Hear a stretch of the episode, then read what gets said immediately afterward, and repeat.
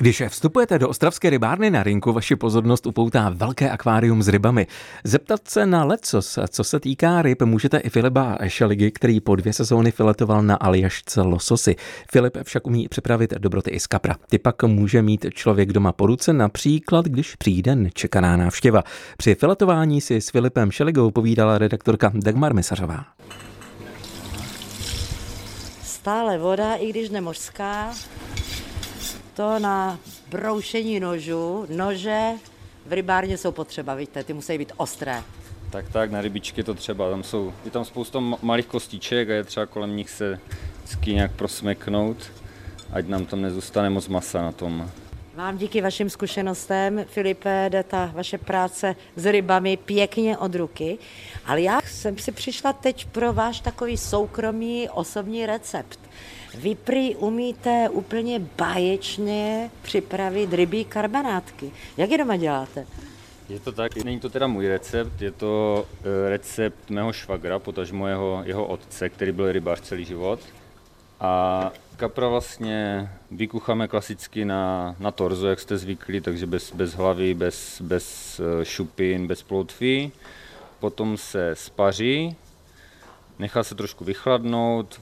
Spaří se... se normálně horkou vodou, nebo položíme ho, toho kapra on, on do se, horké vody? Uh, to záleží, jako tam, tam jde o to, aby se prostě dali z toho vytáhnout potom ty kosti. Takže se v podstatě uvaří, spaří, jako mm-hmm. prostě nějak, nějak, nějakým způsobem udělat to maso tak, ať se to dá potom dobře obrat. No pak se z toho vlastně vyndají ty největší kosti, to výsledné maso potom se vlastně dvakrát pomele, aby, protože tam jsou ty malinké kostičky, které vyndat prostě nejdou, to by se člověk zbláznil. Tak se to dvakrát pomele pro jistotu, pak se to smíchá Normálně na masovém mlínku to melete. Jo, jo, jo, na masovém mlínku. Potom se to vlastně smíchá stejnou směsí přísad. Uh, ušulají se z toho takové malinké kuličky, což je velice příjemná práce. A... Co by tam rozhodně nemělo chybět?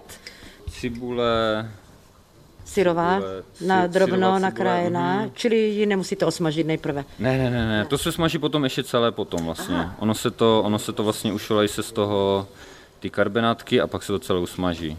Takže cibule, Cibule a paliva, paprika třeba. Mm-hmm. Sůl, pepř určitě. Jo, taky. jo, taky ano. tam ještě. Potom uděláme z toho ty malinkaté karbanátky. Pak se to kuličky, pak se to vlastně usmaží, nechá se to vychladnout a další den se Normálně to... můžeme ve friťáku třeba. Jo, jo, jo. Mm-hmm. A pak se to druhý den vlastně nakládá, zavařuje normálně do, do sklenice s octem, s cibulí. Tak jako okurky podobně. Tak jako okurky. O to, mm-hmm. to Jaké velikosti by ty karbanátečky měly být? No to ať se vlezou Ty, co jsou vaše. Pěkně, tak ať se pěkně vlezou do pusy. Pěkně. Na jedno až dvě sousta. Uh-huh. A kdy to doporučujete, takové to rybí karbanátky? Jako přílohu, anebo... Dobré, to je třeba druhý den ráno po, po nějaké akci. Je to vlastně celé v tom octovém nálevu, takže to docela bodné po ráno. Vlastně jako kurky, no. Tak děkuji moc krát za recept. Nemáte zač. Mějte se moc hezky. Naschledanou.